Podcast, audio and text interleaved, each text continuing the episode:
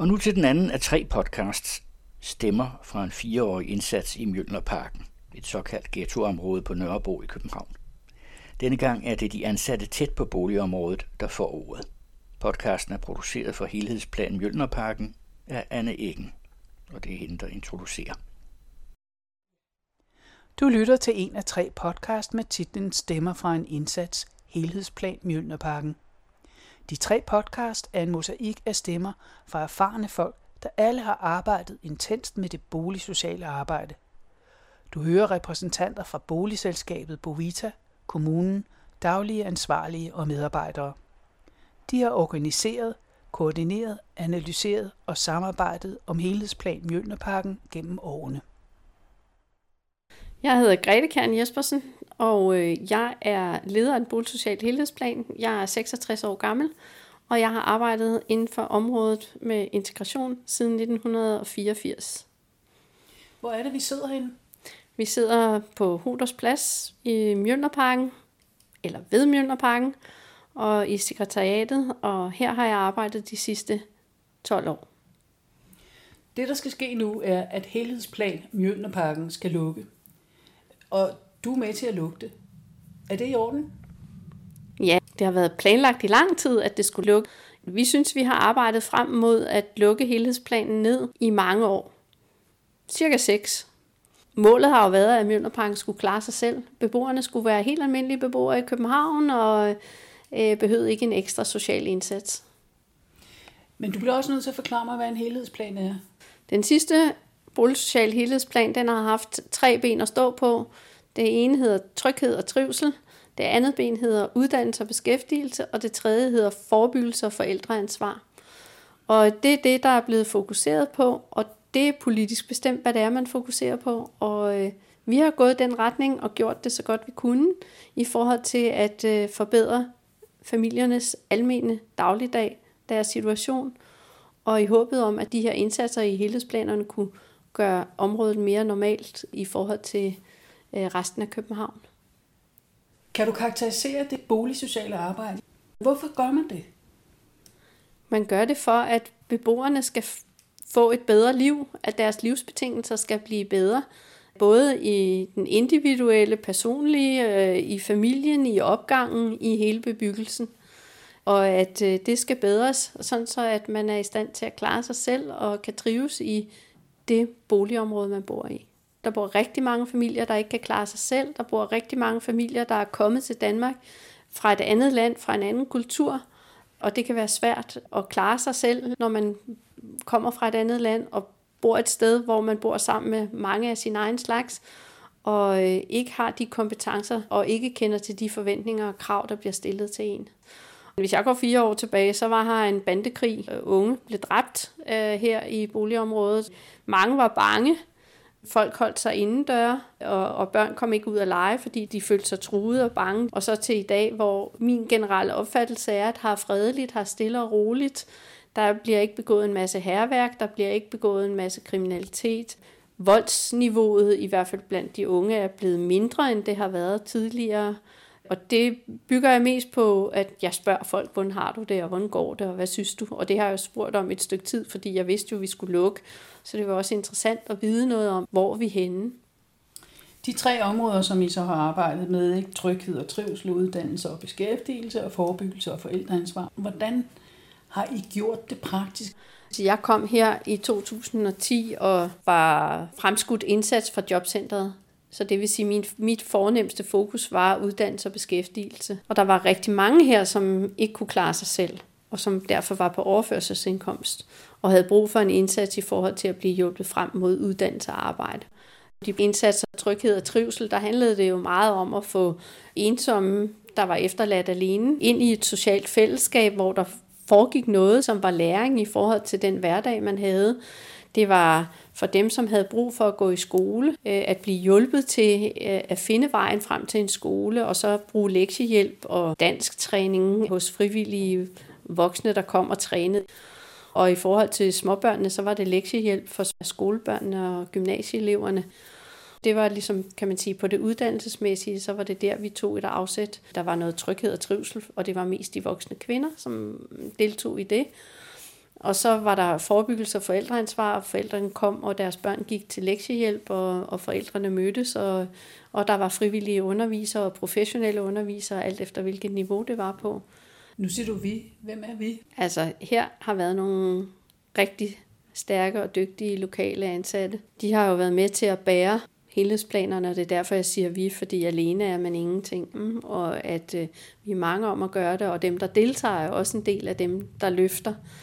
Den meget ensomme kvinde, som bliver samlet op på den sorte plads og kommer op i caféen, øh, og måske ikke synes, at det er så nemt at komme på besøg sådan et sted i en café, hvor der sidder mange andre.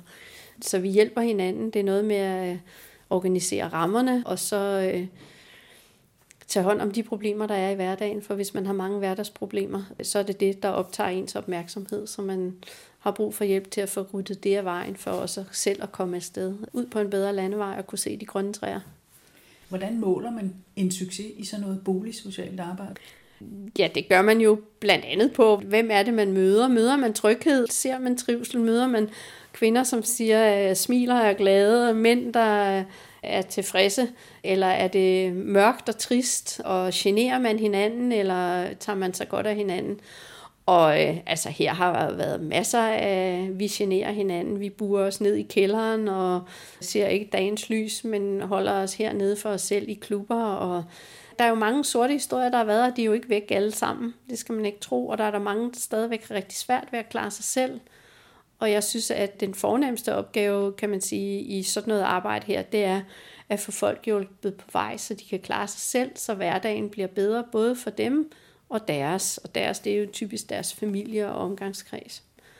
Klubber er blevet lukket her på grund af kriminalitet. Og det er jo tryghed og trivsel for, for den del af beboerne, som ikke deltager i den her kriminelle verden og den kriminelle hverdag og de synes ikke, det er særlig sjovt. Og i forhold til forebyggelse og forældreansvar, så er det jo også, som, at man som forældre skal tage ansvar for sine børn og, og passe på dem. Og, og det gør man på en måde, hvis man føler sig tryg og glad, og det er et roligt område. Det gør man på en helt anden måde, hvis man synes, det er utrygt og farligt for ens børn at gå udenfor.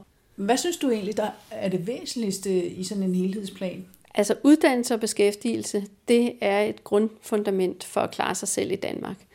Det er også et grundfundament i forhold til at føle sig tryg, fordi hvis man er veluddannet, så kan man forstå de breve, man får næsten altid. Man kan handle, man kan lytte og forstå, man kan se fjernsyn og forstå, hvad der bliver sagt, øh, man kan høre radio og forstå, hvad der bliver sagt, man kan få et arbejde. I øjeblikket, så er det sådan, at hvis man ikke har en 9. klasse, så er det meget svært, for man skal slås med de andre ufaglærte om at få et arbejde. Voksne, som bor her, de har ikke 9. klasse de har meget svært ved at få et arbejde. De vil gerne arbejde.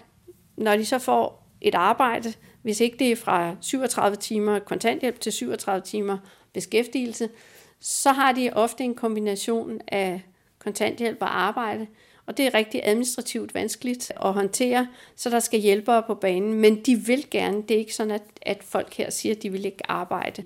De fleste er kommet her som relativt unge og har haft mod på livet og tænkt, at nu landede de i paradis, og her vil alt være godt. Og så blev det meget hurtigt slet ikke sådan, som de havde forestillet sig. Uddannelse og arbejde hænger sammen, og det er det, der gør, at man kan forsørge sig selv og sine. Det er også sådan, man får respekt i sine omgivelser. Man ikke bliver stigmatiseret af boligområdet, ikke bliver stigmatiseret. Og her i helhedsplanen, så har vi arbejdet med at skaffe første job til børnene, så hele vejen igennem har det været satset på fritidsjob til børnene. Og i en toårig periode har vi så forsøgt at satse på, at de voksne også skulle i beskæftigelse og uddannelse. Men det er meget svært. Vi har ikke givet op, men, men det er vanskeligt. Der skal hjælp strukturel hjælp fra samfundet til at lykkes med, at man skal få en 9. klasse og kunne klare sig ude i det danske samfund. Når nu det er lukker, kan Mjølnerparken så klare sig selv? Altså, jeg regner med, at Mjølnerparken kan klare sig selv. Ja, det gør jeg. De er kommet langt. Hele den her transformation med digitalisering af den offentlige forvaltning har været rigtig, rigtig hård og vanskelig, især for folk, der ikke kan læse og skrive, og heller ikke rigtig kan tale dansk, og lytte og forstå, når du ringer op, hvad er det, de siger i den der automatiske telefonsvar. Tryk 1, tryk 2, tryk 3. Jamen, hvad var det, jeg skulle egentlig? Men jeg synes ikke, at der er så mange, der har problemer med det mere. Deres børn er blevet voksne. De unge som har fået uddannelser på vej. De kan godt hjælpe til, og det gør de. Og nogle gange er det hårdt for dem, fordi de både skal arbejde og tage sig af deres egen familie, og så også hjælpe deres forældre. En stor del af det at lære at være sådan et sted her, det er jo at lære myndighederne at kende. Københavns Kommune er søjler, hvor man skal banke sig selv ind og øh, prøve at få kontakt, og det er svært at finde ud af, hvem der er hvor, og hvem er de rigtige mennesker at snakke med. Vi, vi tager imod alt, om det så er fra banken, eller om det er fra boligkontoret, eller om det er fra ydelseskontoret til kontanthjælp, eller hvad, så tager vi imod og hjælper og, og kan det. Det er der ikke ret mange, der gør i København, og det er der heller ikke ret mange, der kan. Her kommer beboerne i Mønderparken til at have samme konditioner som resten af København. Jeg hedder Eskild Lal Petersen, og jeg øh, startede den første øh, helhedsplan i 2000 og 8 i Mønderparken, og var der de første 10 år, øh, og var med til at udarbejde alle de helhedsplaner, der har været derude. Den første som ansat i Københavns Kommune, øh, og den sidste som en, øh, en støtte til Grete, der øh, afsluttede den sidste boligsociale helhedsplan i Mønderparken. Hvad har din rolle været i, i den sammenhæng? så når du er tryghedschef? Altså min første rolle var, at der var ingen, der ville arbejde i Møllerparken, da jeg var i kommunen, og de ville gerne have en boligsocial helhedsplan. Og det hjalp vi den med, og de ville gerne have en helhedsplan, hvor afdelingsbestyrelsen havde øh, stor indflydelse på indholdet og udmyndningen af den, og det fik de så øh, i de første år. Senere så fandt jeg ud af, at øh, opgaven i Mønderparken krævede meget mere politifaglighed, end det, der blev lagt ind i det. Så det nyttede ikke noget kun at satse på socialrådgivere, pædagoger og beboere selv, men at øh, det at opretholde ro og orden ude i afdelingen, det var afdelingsbestyrelsen ikke i stand til, og heller ikke boligselskabet. Så vi måtte øh, tage nogle nye greb i brug, øh, og det gjorde vi så. Vi var så ramt af helt fra starten, at øh, i 2008, der startede der en bande derude, der hedder øh, Brothers, og det var så et problem frem til 2016, hvor vi fik løst det. Men så kom det igen i forbindelse med, at en anden gruppering, øh, LTF, synes at så kunne de slå sig ned i Møllerparken og styre derude.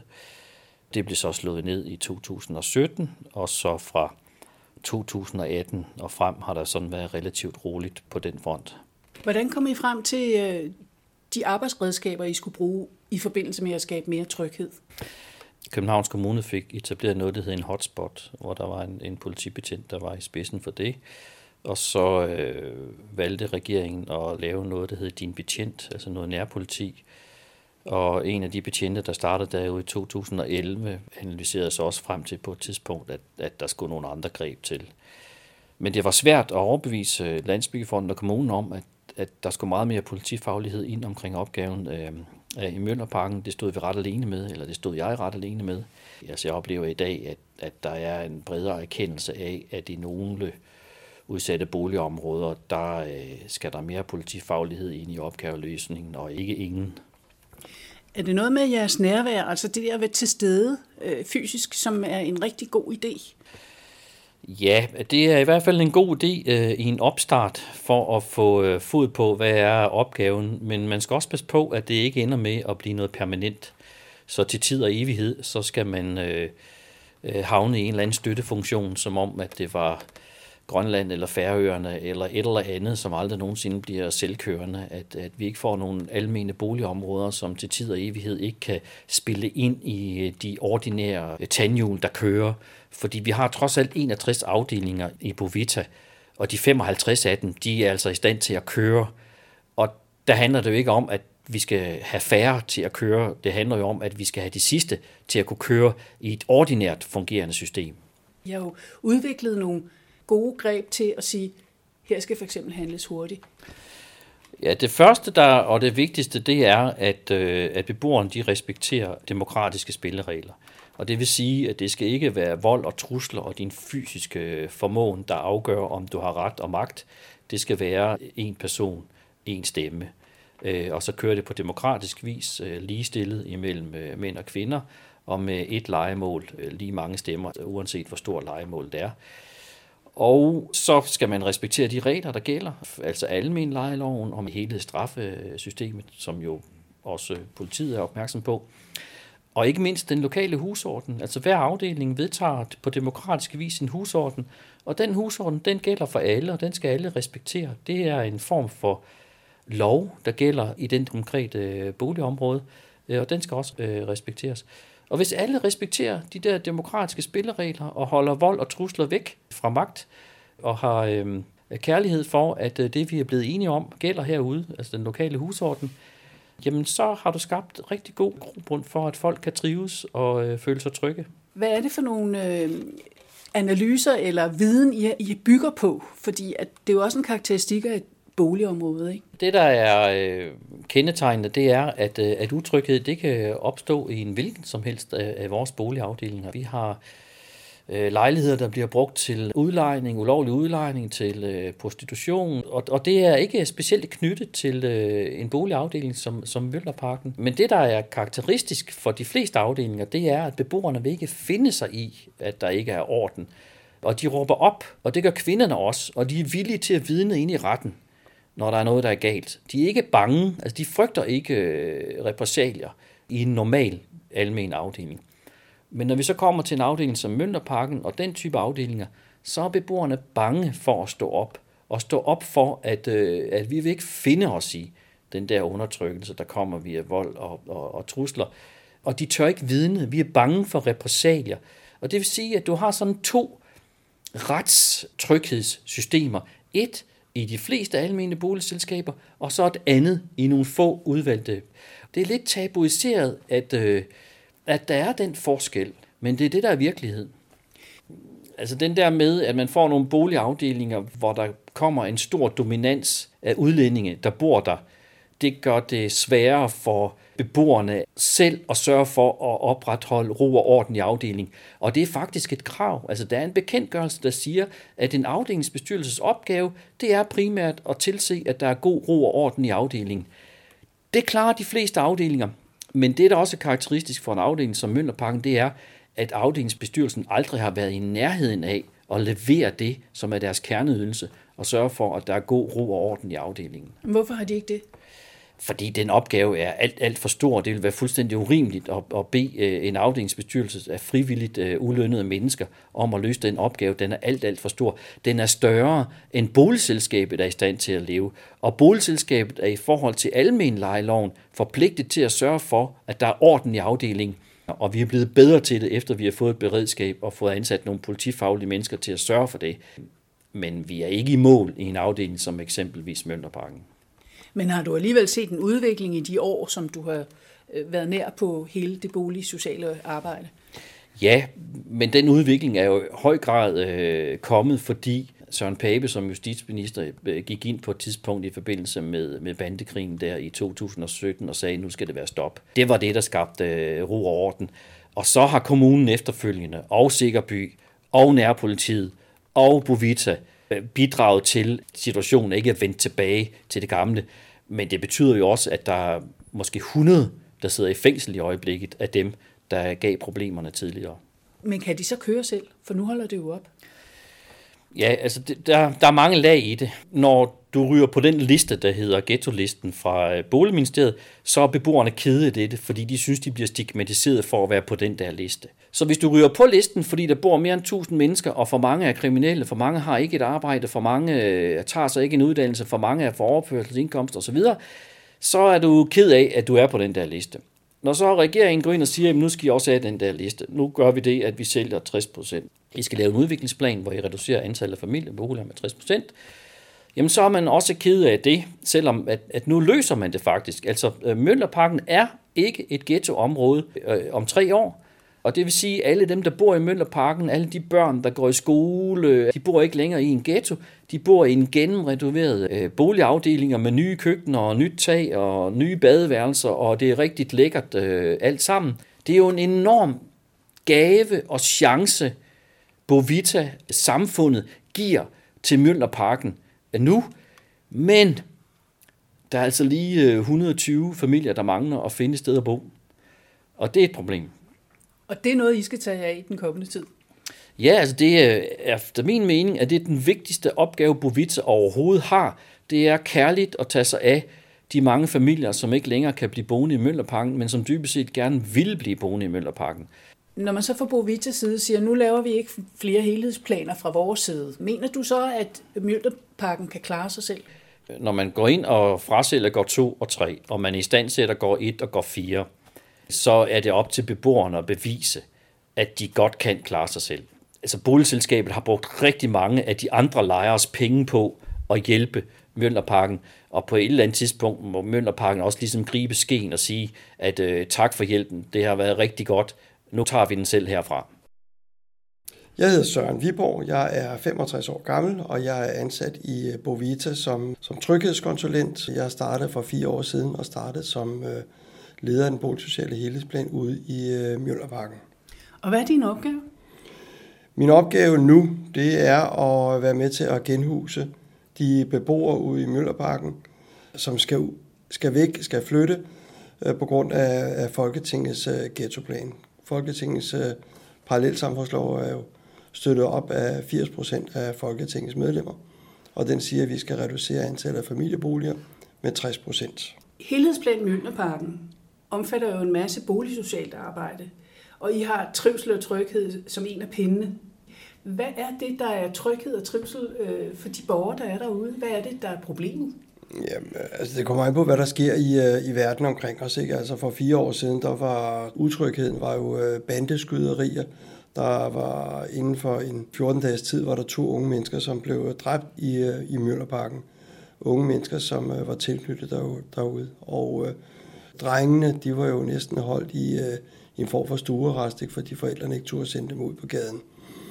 Men trygheden, den er også meget øh, svingende. Altså, det er ligesom om, at, øh, at de har glemt, hvad der er sket, når det er en måned til to væk.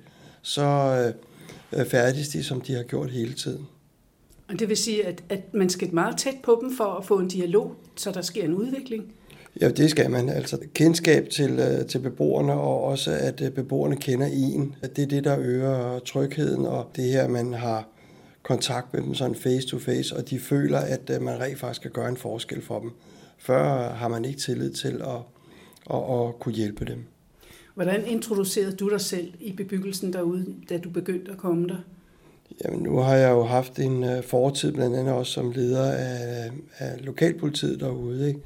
Så det går nok en del år siden, men jeg kendte en, en del af beboerne derude. Jeg kendte blandt andet øh, formanden, så det var ikke øh, som sådan vanskeligt at, at blive introduceret derude. Det handler også lidt om, hvordan man har opført sig som, øh, som, som politimand. Ikke? Og det er klart, hvis man har haft et, et dårligt ry, så øh, ville det være meget vanskeligt at komme ind til dem. Men øh, efterhånden, som, øh, som de lærer en at kende og ved, at man kan gøre en forskel, så er det sådan set gået meget godt. Øh, I forbindelse med... Øh, med skyderierne derude, og at øh, regeringen mødte op med syv ministre i øh, Møllerparken, var der jo to ting. Altså dels øh, var der skyderierne, hvor at, at nogle af bandeaktiviteterne tog udgangspunkt i, i nogle af de klublokaler, der var i kælderne.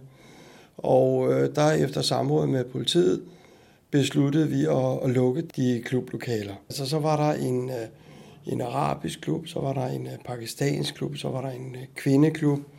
Det var ligesom, at de isolerede sig fra hinanden og isolerede sig fra det omgivende samfund. Og det var jo også en del af, af opgaven, det var at få øh, åbnet op, så at de øh, ikke isolerede sig ude i Møllerparken, men brugte de tilbud, der også var i det omgivende samfund. Så der var to vinkler til det. Det ene, det var, at øh, bandeaktiviteterne simpelthen tog sit udgangspunkt i nogle af klubberne i kælderen, og det andet var at få åbnet op, så øh, at der kom en bedre integration ude i, i Møllerparken. Men klubber kunne vi jo måske sammenligne med foreninger. Vi har det jo med foreninger. Hvad ja. var der galt ved at have en klub?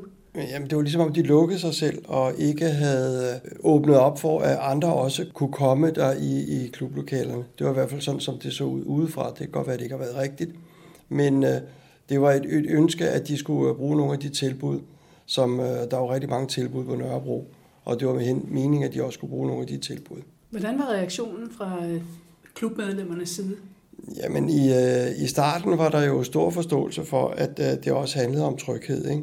Men efterhånden som tiden gik, så var der et ønske om at få genåbnet de her klubber. Og det øh, var der heldigvis opbakning til i øh, organisationen til ikke at gøre det. Også fordi vi simpelthen frygtede, at, øh, at bandeaktiviteterne ville blive genoptaget, hvis vi havde åbnet for, for kælderne. Når du siger organisationen, så er det boligorganisationen? Øh, det er boligorganisationen, ja.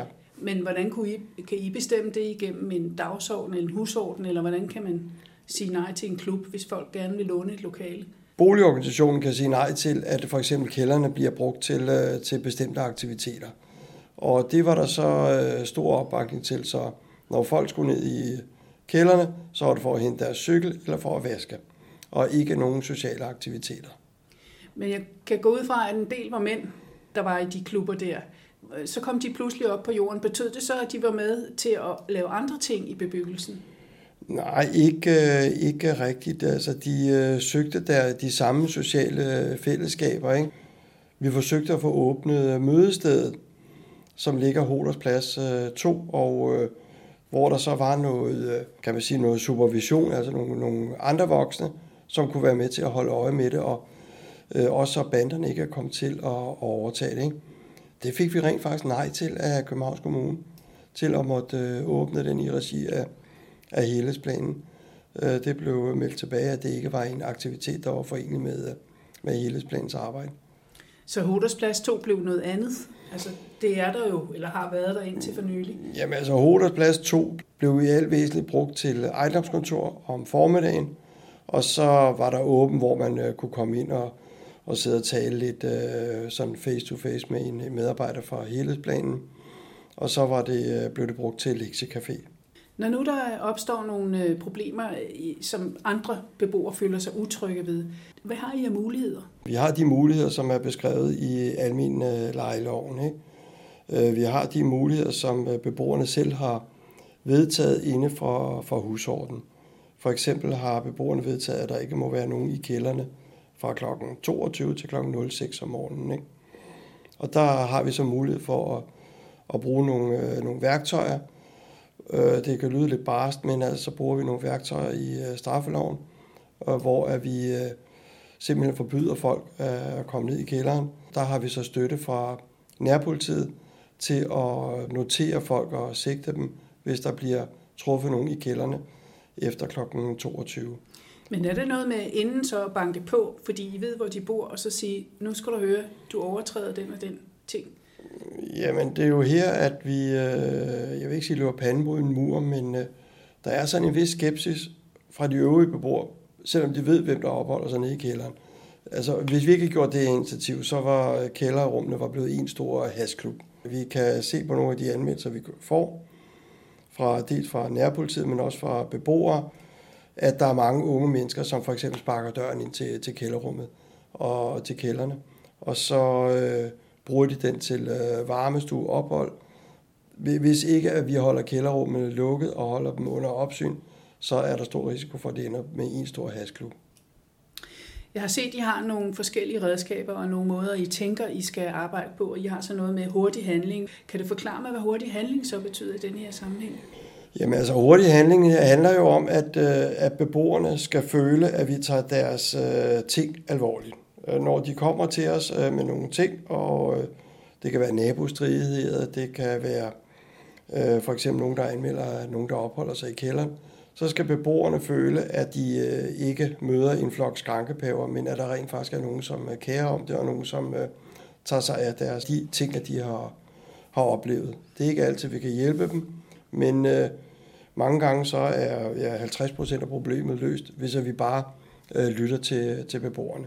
Så det handler om, at vi hurtigst muligt får kontakt med beboerne og får hørt, hvad af, af, af problemet er. Er jeres tilstedeværelse så, så vigtig, at den kan springe det over, vi andre, vi bliver nødt til at sige, at jeg går hen til politiet på politistationen og anmelder noget, så bruger de jer i stedet for? Jamen det, øh, det gør de jo, og øh, det er også enig mellem os, der anmelder ting, øh, fordi beboerne eller medarbejdere ikke tør anmelde, for eksempel, de har set det og det, og de har set den og den gør gøre det. Ikke? Og der er det så øh, tryghedsberedskabet, som går ind og anmelder det og, og tager det på sin kappe. Hvad, hvad synes du om, om helhedsplan Mjølnerparken? Har den fungeret? Det har den jo. Altså, jeg synes, at vi kan se det på, øh, jeg ved ikke om lige om det er helhedsplanens skyld, men vi kan se, at rigtig mange familier derude tager ansvar for deres øh, børn. Sørger for, at de får en uddannelse. Ikke? Der er jo rigtig mange efterhånden, som øh, hvert år afslutter en uddannelse, og vi kan jo se når at forældrene er bekymrede for, at deres børn føler mere trang til at, at være kriminelle, end, end de føler trang til at få lønnet øh, arbejde. Og der har helhedsplanen helt klart spillet en væsentlig rolle. Der har også været introduktion til sådan noget som nem konto, nem idé og, og nogle af de måder, som øh, samfundet fungerer på. Ikke? Men nu skal helhedsplanen Mønterparken lukke. Hvad synes du om det? Jamen altså, hver ting har sin tid. Det har de. Møllerparken er kommet langt, øh, fordi der er så mange, der er kommet i uddannelse derude. Kriminaliteten er, er forholdsvis lav. Den er, jeg mener i ovenkøb, den er mindre end, øh, end det, der står i regeringens øh, ghettopakke. Så jeg tror, at øh, den øh, var faset ud alligevel. Og øh, så er der også et spørgsmål om, hvor længe man skal blive ved med at subsidiere et, øh, et boligområde. De har godt af at prøve kræfter selv også.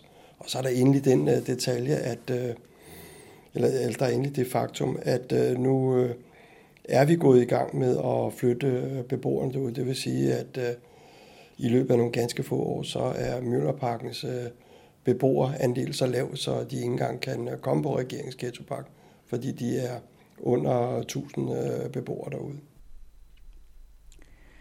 De tre podcasts i serien er produceret af den anden radio for det boligsociale arbejde i helhedsplan Mjølnerparken, der er ejet af det almene boligselskab Bovita.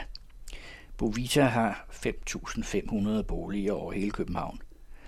40 procent af de almene boliger i Mjølnerparken skal nedbringes. Det er en politisk beslutning, der skal skabe en mere blandet beboersammensætning. Bovita har frasolgt to af fire karrierer til NREP, ejendomsselskabet, og Industriens Pension er medinvestor.